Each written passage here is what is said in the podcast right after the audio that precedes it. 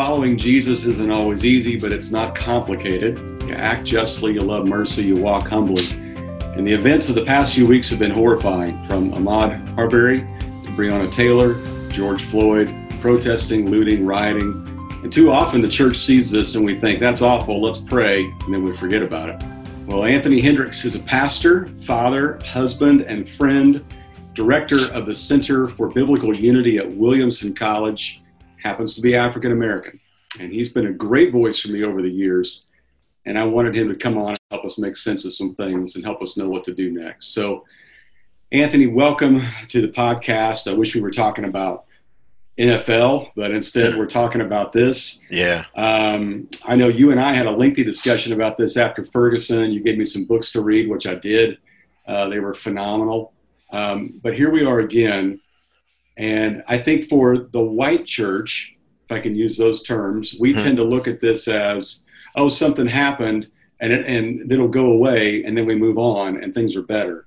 But I think from your perspective, you see this as a long, um, progressive issue that continues just to have moments where it it is brought into the light, but it's still there and it's yeah. always been there. It may look different than it has been. You know, in light of everything that's happened over the past few weeks, what are some of your initial thoughts? I'll just leave it wide open for you. Um, man, my initial thoughts. Um, I think when it all went down in my mind, I was thinking, man, God has given us the church another opportunity to be the church. Mm-hmm. Um, and and then you know right behind that statement is um, a furthering statement, basically saying, "But I just don't know if we're going to answer the call again." Yeah. Um, and so, you know, it's it's that it's that dichotomy that I deal with whenever this kind of stuff happens, and that is um, man, we've got such an opportunity to show the world that we know how to do this thing because we've been given this ministry reconciliation. But then, as I'm, you know, I, as I fall back on history, um, you know, I go right to, but it's probably just not going to happen because it it never has over the 400 years that you know we've been dealing with this stuff. So, you know, that's my initial thought um, as I as I heard what happened, saw what happened, and I was still kind of reeling from, you know, Ahmaud. and so, and then you know, between Ahmaud and and George, um, I did a three-hour podcast similar to what we're doing here, and um, and I told the guy that I was speaking to then, I was like, we were talking, and he was like, well, if it happens, I said, well, I said, when it happens again, I said, because it's going to happen again, and that was just a week before um, what went down with with George, so um, yeah, it's it's tough, man. It's tough to stay encouraged, positive, hopeful. Um, you know, one of the things I said in my letter is I just I vacillate a lot between hopefulness and hopelessness. Um, and uh, you know, Solomon said that hope deferred makes the heart sick.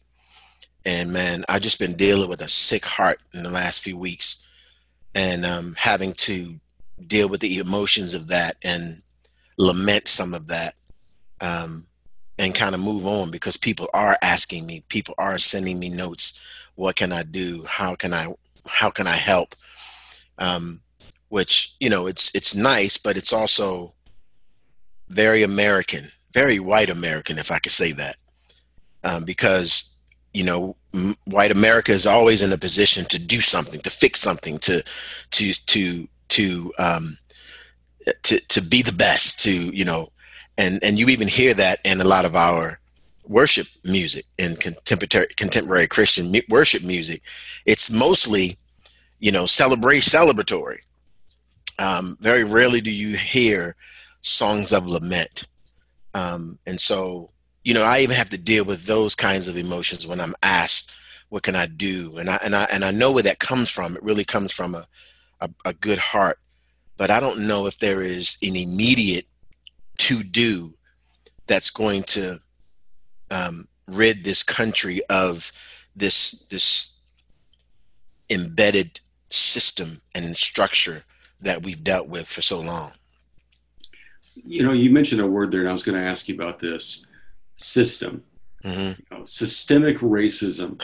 I think a, a lot of us in the white church, we would say, I'm not a racist. My parents were racist. My mm-hmm. grandparents were racist. I know racist people, but I'm fine. Mm-hmm. I don't have a problem with somebody of a different skin color. Mm-hmm. But there's an underlying systemic racism we may or may not be um, fueling and, and, and doing it unwilling, uh, unknowingly. Well, mm-hmm. explain that to us. What is that? Well, you know, in um, in uh, in the book, I'm thinking about the book. I got so many books in my mind right now, but um, Divided by Faith, Michael Emerson says that we've all been raised in a racialized society. And what he means by that is that um, it, it is so that the, the construct of race, the structure of white supremacy is so deep and so deeply embedded in our country that we've all grown up in a racialized society. So don't tell me that you're not a racist. We all exercise racist tendencies at some point in time in our lives white, black, purple, or brown. If you've been raised in this country, you will do that because that is the way we have all been educated into this culture um, called America. And so I hear I hear when people say I'm not a racist, but what that really is is it's a it's a um, I, I'm being defensive towards you saying that I'm a bad person. And and that that brings in this whole discussion of this good bad binary that we've instituted into our culture that says um, you're either this or you're that. And if you're this, then you have to be a bad person. And you know, being a racist is doesn't necessarily mean that you're a bad person. It just means that you've been racialized into this society that we all have been um, raised in um, we've all been educated in, we've all been um, affected and influenced um, by this country and the the underlying principles of uh, of America. And so, you know, I, I, I kind of explain that to people when I hear I'm not a racist, um, but really that statement is just you're you're upset about the fact that somebody has said something about you, and so now you've got to defend yourself. And I kind of pull back on them, like, hey, guess what? I'm a racist. So I'm glad you're not because I am, and I'm still dealing with that. So can you please help me understand how did you get out of this? Because I'm still trying to work on it myself. So that's good. well, and I wanted to confront you on that today, by the way. So, anyway. I'm not a racist. oh yeah. Okay, so you mentioned this letter that you wrote, which we're going to link to it in the uh, uh, in the podcast. And if you're listening to the podcast or you're watching this on YouTube, if you subscribe on from my newsletter on pastor, pastorrustygeorge.com, you're going to get the emails that will have all of this stuff in it. Um, particularly the list of resources you have is is like college level. It's fantastic. Yeah. Um, but then second of all, this this letter that you wrote, which I was teasing you before we went on, that's a little bit brief. I think it's it's publishable. It's like ten thousand words. uh, but it's it's really fantastic uh, from the premise of um, you know what Dr. King wrote in a Birmingham jail in 1963. You wrote on your front porch, um, and the brilliance of Dr. King was it took you four times as long to say what he said. But you know, absolutely, I'm teasing you. But from that, I mean that that document is so well written that you put together. And what I love about it is, is you deal with this from the perspective of yeah, it's a country issue. Yeah, it's America issue, mm-hmm. but it's a spiritual problem as well. Mm-hmm. Talk to me about that a little bit because you referenced that verse in Second Corinthians, I believe it is, about we're all part of the ministry of reconciliation. Now, in the white church, we always talk about that as all right, you're supposed to go out and win souls, mm-hmm. which obviously is true. Mm-hmm. But there's another aspect to reconciliation which you probably have have lived on the other side of that and desired that more so than I have. Help me understand how the church gets it right and how we could help America get it right. Well, I think I think the first way the church gets it right is they they read scripture rightly, right? And so, um, and the unfortunate thing about that, and this is something that I had to grieve um, actually, as I studied more history and as I studied some of the theologians that I grew up loving um, and finding that, man, they were on the wrong side of this issue. They owned slaves, all of that. Um, I had to I had to deal with that. Um, And so what happens is many of us either are taught incorrectly from a, a scriptural perspective, or we're not taught at all, right? And so I went to Moody Bible Institute for my biblical undergrad, right? And never heard. Now we went through church history in in, in some of my courses, um, but was never told that many of my church fathers were of African descent. They're Africans, right? Tertullian, Origen, um, uh, uh, uh, uh, Athanasius. I mean, all of these brothers are black. They are they hail from Africa, right? And so you never you're never told that. And so the other thing though is when when when teaching goes on in the scriptures, not only does Paul say we're we're given the ministry of reconciliation, he says reconciling God to to us to God, but then he goes further and he says, and reconciling us to one another. So it's not just let's just do this vertical thing and then we're good, which I, quite honestly, Rusty, I deal a lot with people who are, man, I love Jesus, so I can't be a racist. And I'm like, I, I, I think I hear what you're saying, but until it's like I said in my letter, until you avail that part of your heart to the Holy Spirit where He can begin to cut and dice and all of the other things that he does with sin in our lives you you you you're always going to struggle with it because again it's so deeply ingrained in all of us. And so I'm, I would say to that person who says, "But you know, it's it's it's reconciling men to God," and I'm like, "Yes, I don't disagree with that, but don't stop there. Keep reading, because Paul goes further and deals with the fact that we need to be reconciled to one another. In addition to that, you know, Jesus himself, before he's on his way to the cross, the night that he was betrayed, he prayed, Man, I want them to be one so that the world might know that you love them, God, and that you sent me for them. So Jesus himself has tied unity um, into the gospel message because in that that whole conversation that he's having with God is a gospel centered conversation. John 17 right? He begins talking about this is the mission. Well, what's the mission? To save mankind. God, I've done what you've asked me to do. I'm about to finish this thing. Check with my boys every now and then because they're going to struggle when I'm gone. Oh, and you know what? There's going to be some more folks that are going to believe the message that my boys are going to leave. Those folks, man, can you make them one? And he's talking about us, right? And so he said, and if that happens, man, guess what? The world, like people who don't know me are going to look at that and say, man, look at that white dude, that black dude worshiping together, hanging out together, being in each other's homes. Why are they doing that? That's not normal in a country like America. What's going on? And then that opens the door for the gospel message, man. We do this not simply because we're great people, we're just as sinful as everybody else, but we do it because we're motivated by the Spirit of God to join as one, to, to unify as we move forward. And so, but that message was never, that was never taught, right? You can't go to the high priestly prayer in 1945 and say, man, we're supposed to be unified in a white church when you've kicked out the black worshipers. So, so how do you reconcile that? Well, you either don't teach it or you improperly teach scripture. And so that's what's happened over the years um, and you know, you now have people who have finally been given the opportunity to write. Um, and now you have people who are writing and saying, no, that's not true. This is what the scripture says about that. You know, this is this is what that really means. This is um, uh, if we if we if we build this uh, this understanding in its proper context, this is what it's saying. Um, you mentioned in your in your letter so many great things. And I love the fact that obviously you deal with the spiritual side of it, but then the practical side of it as well. And you get into just kind of the understanding of each other.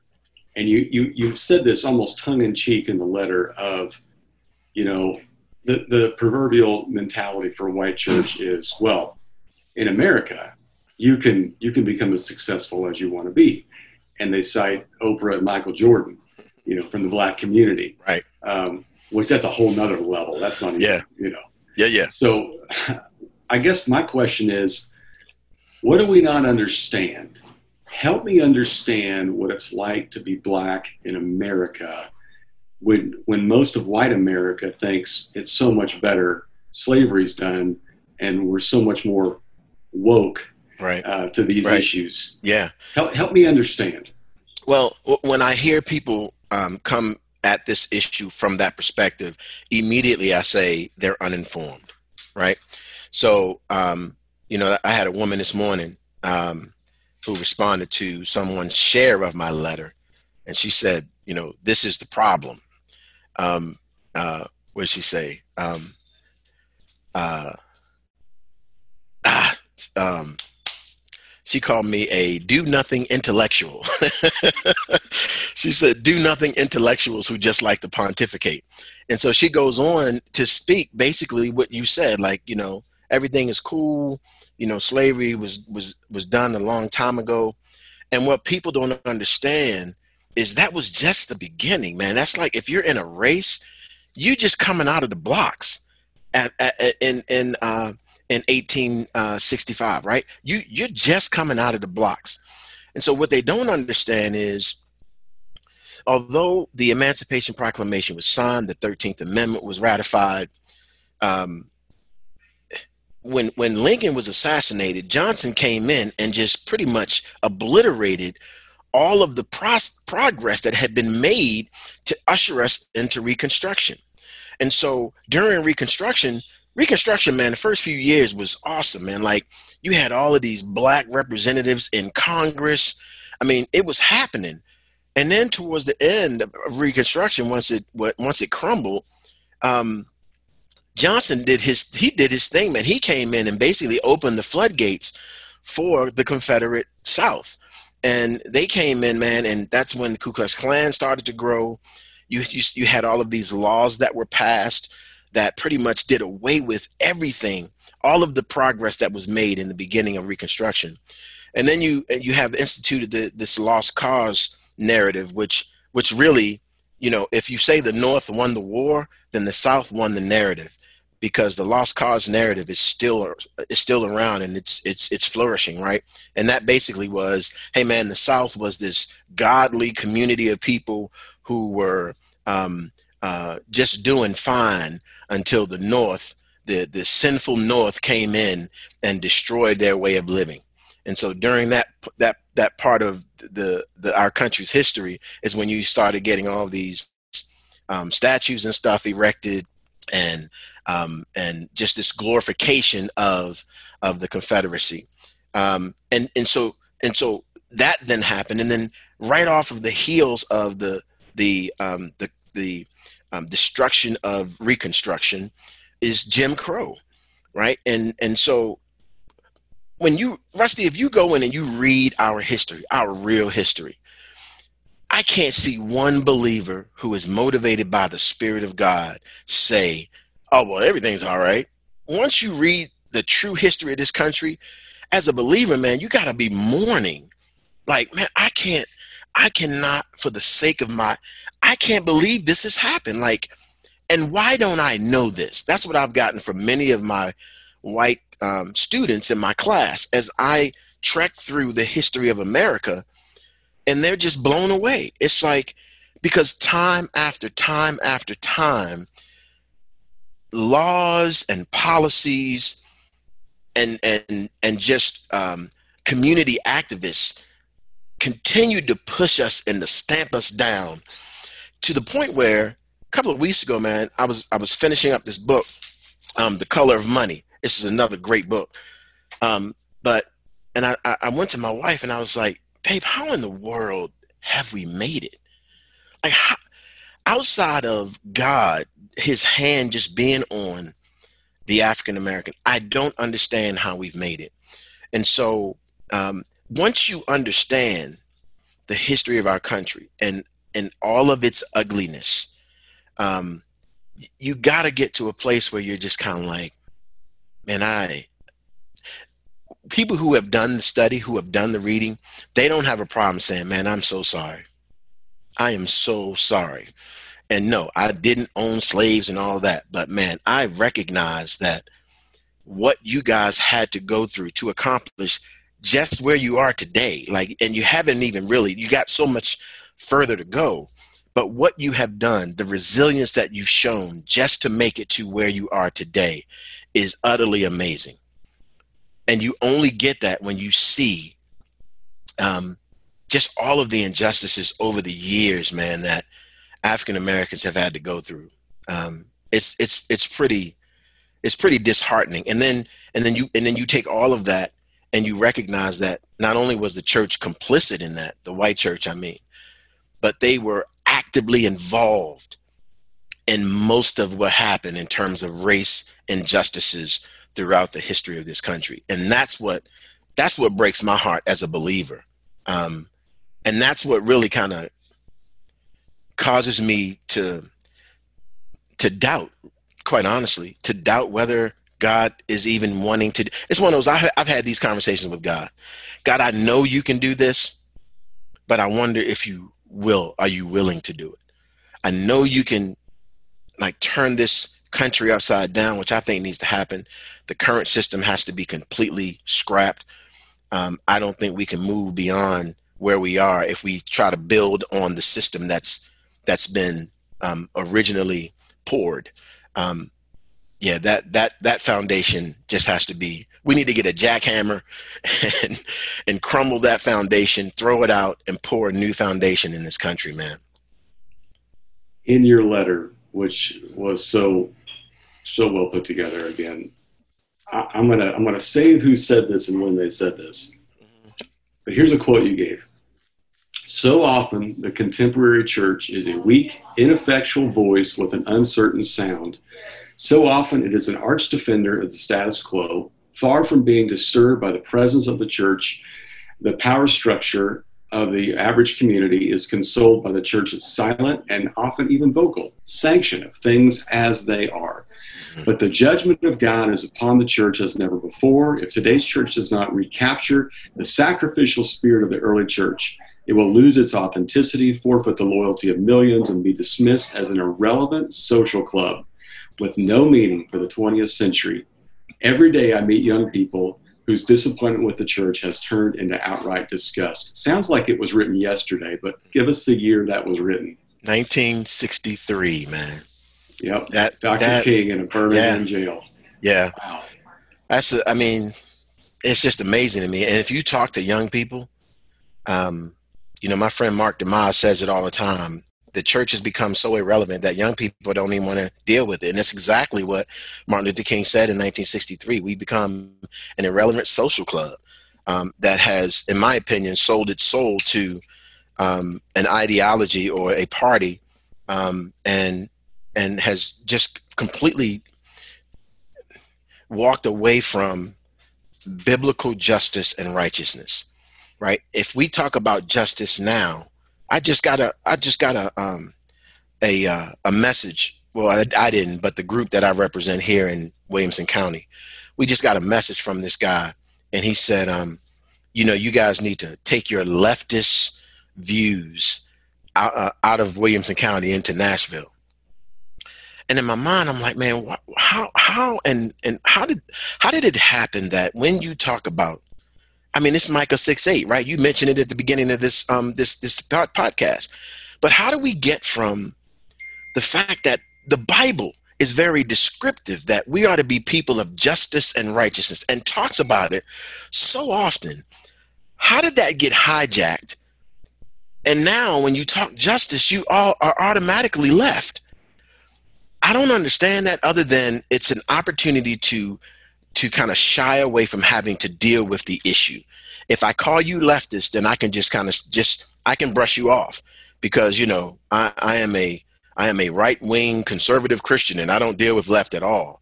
And I'm like, okay, um, but if you read your Bible, it is it is glaring that God is about mishpat and tzedakah, which are the, the Hebrew words for justice and righteousness. Um, justice being the lifting up um, from shame to honor. Um, that's what it means. And, and righteousness, um, by the way, in its Eastern context, means generosity. Oh my gosh. So God is saying, I want you to lift up those who are who have been in shame for whatever reason, and then send them off into shalom but as you're doing that, not only do I want you to be just, but I also want you to be righteous, generous. So what does that mean? Uh oh. Do I bring up the R word? Don't say it, Anthony. Absolutely, reparations. Yes, there needs to be a repair, but you don't get that if you don't understand how it was broken in the first place. So, um, so yeah, it, it is a it is a it's a tough thing, man. But the church is becoming irrelevant. Nobody comes to the church when this kind of stuff happens. Nobody. Nobody calls whomever. Um, I don't know, Charles Stanley, you know, um, you know, TD Jakes might be on CNN somewhere or something, but nobody's listening to the church. We're still the only, not I can't say the only, but one of the biggest and longest um, uh, uh, existing institutions that's still segregated. So, what do we have to say about this? And nobody trying to listen. Nobody's trying to listen to the church. And so, again, it's just like 1963. Um, we can just, t- I, t- I pulled that right out of his letter and put it into mine um, because it is still true. It's unfortunate, but it's true. That's so well said. You're right. They're they're not listening to us in these matters at all. That's for mm-hmm. sure. Yep. All right. So your letter um, came up with uh, several things at the end that said, "Here's what you can do now." And you're right. And you address this at the very beginning. We just want to fix it so we can move on. Um, but there's a few things we could do immediately that might begin to at least create change in our own hearts and even in our own churches mm-hmm. uh, to begin talking about this in the right kind of way. Yeah. Uh, what is it somebody listening right now? Uh, maybe it's something that they read, something that they do, something mm-hmm. they support. Uh, give us two or three things, and they're all in the letter, but I want you to pick out two or three things we can all do immediately to begin to help bring about change. I've, mentioned this already. I think the most important thing, Rusty, is to pick up some books, man.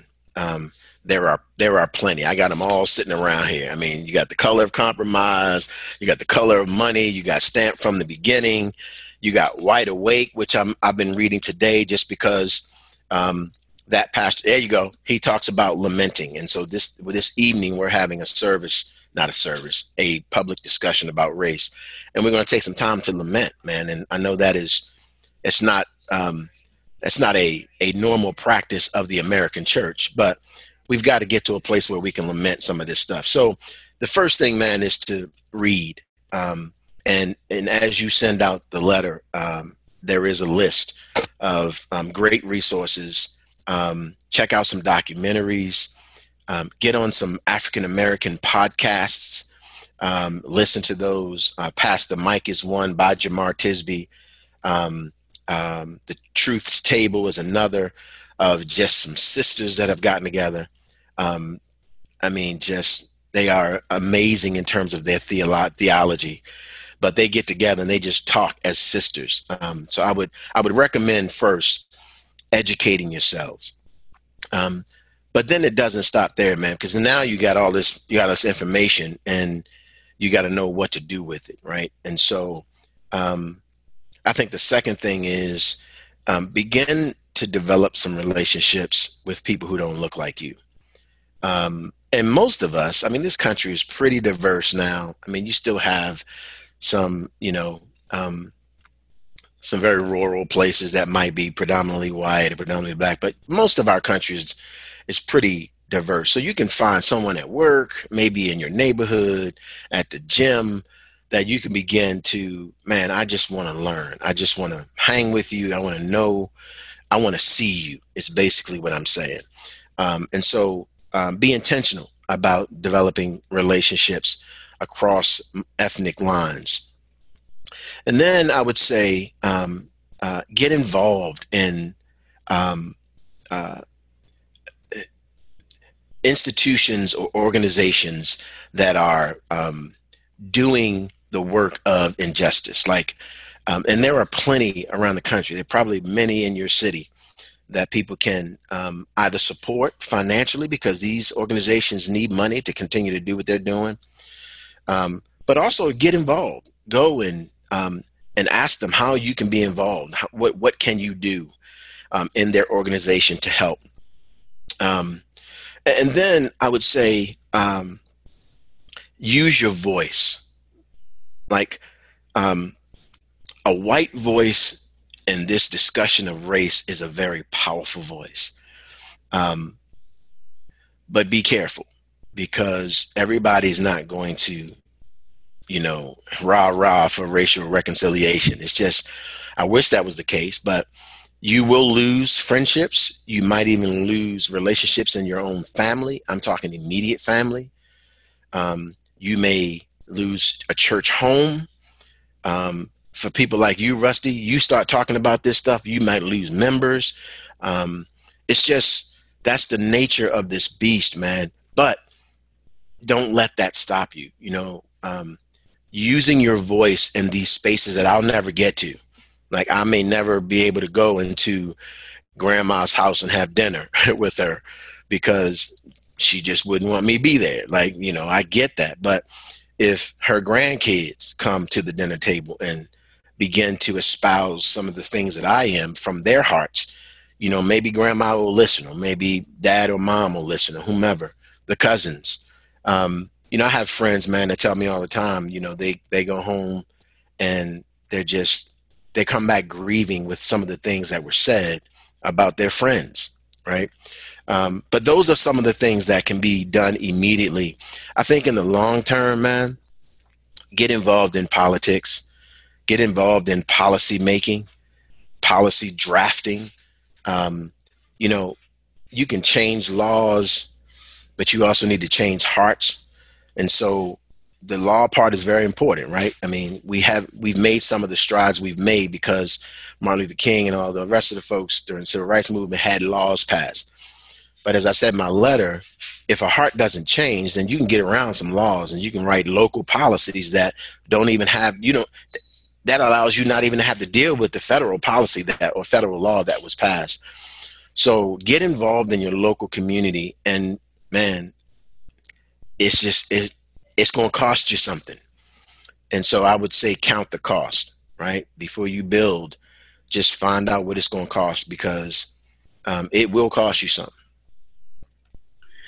Well, Anthony, I know that your speaking up has probably cost you something, and I know that just by the color of your skin, it's cost you a lot. And on behalf of White White Church, I apologize.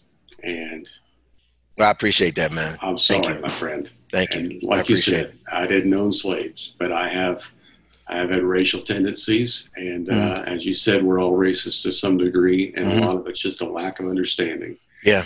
And yeah. I appreciate your words, my friend, and I appreciate yeah. your ministry, and I appreciate your friendship over the years because you've mm-hmm. uh, you've really helped clarify things for me. So, um, good, where can people hear more from you? Uh, you got a podcast or a, a you know I don't website man. or anything you're putting out? I have I have been told after writing this this 30 page treatise, 25, whatever it was, that I need to start one. I need to write a book.